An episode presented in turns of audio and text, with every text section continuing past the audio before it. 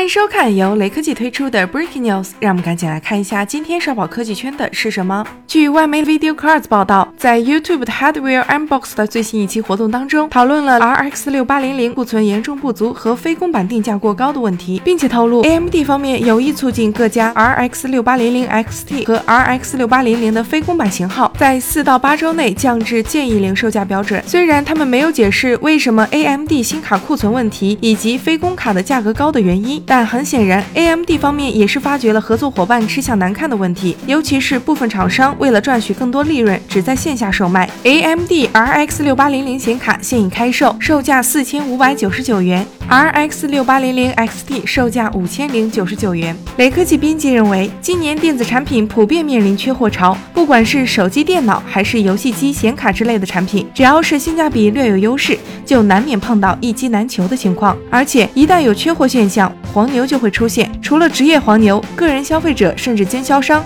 有时都会转身变成倒卖贩子。对于普通消费者而言，除了等，似乎也没有什么更好的办法。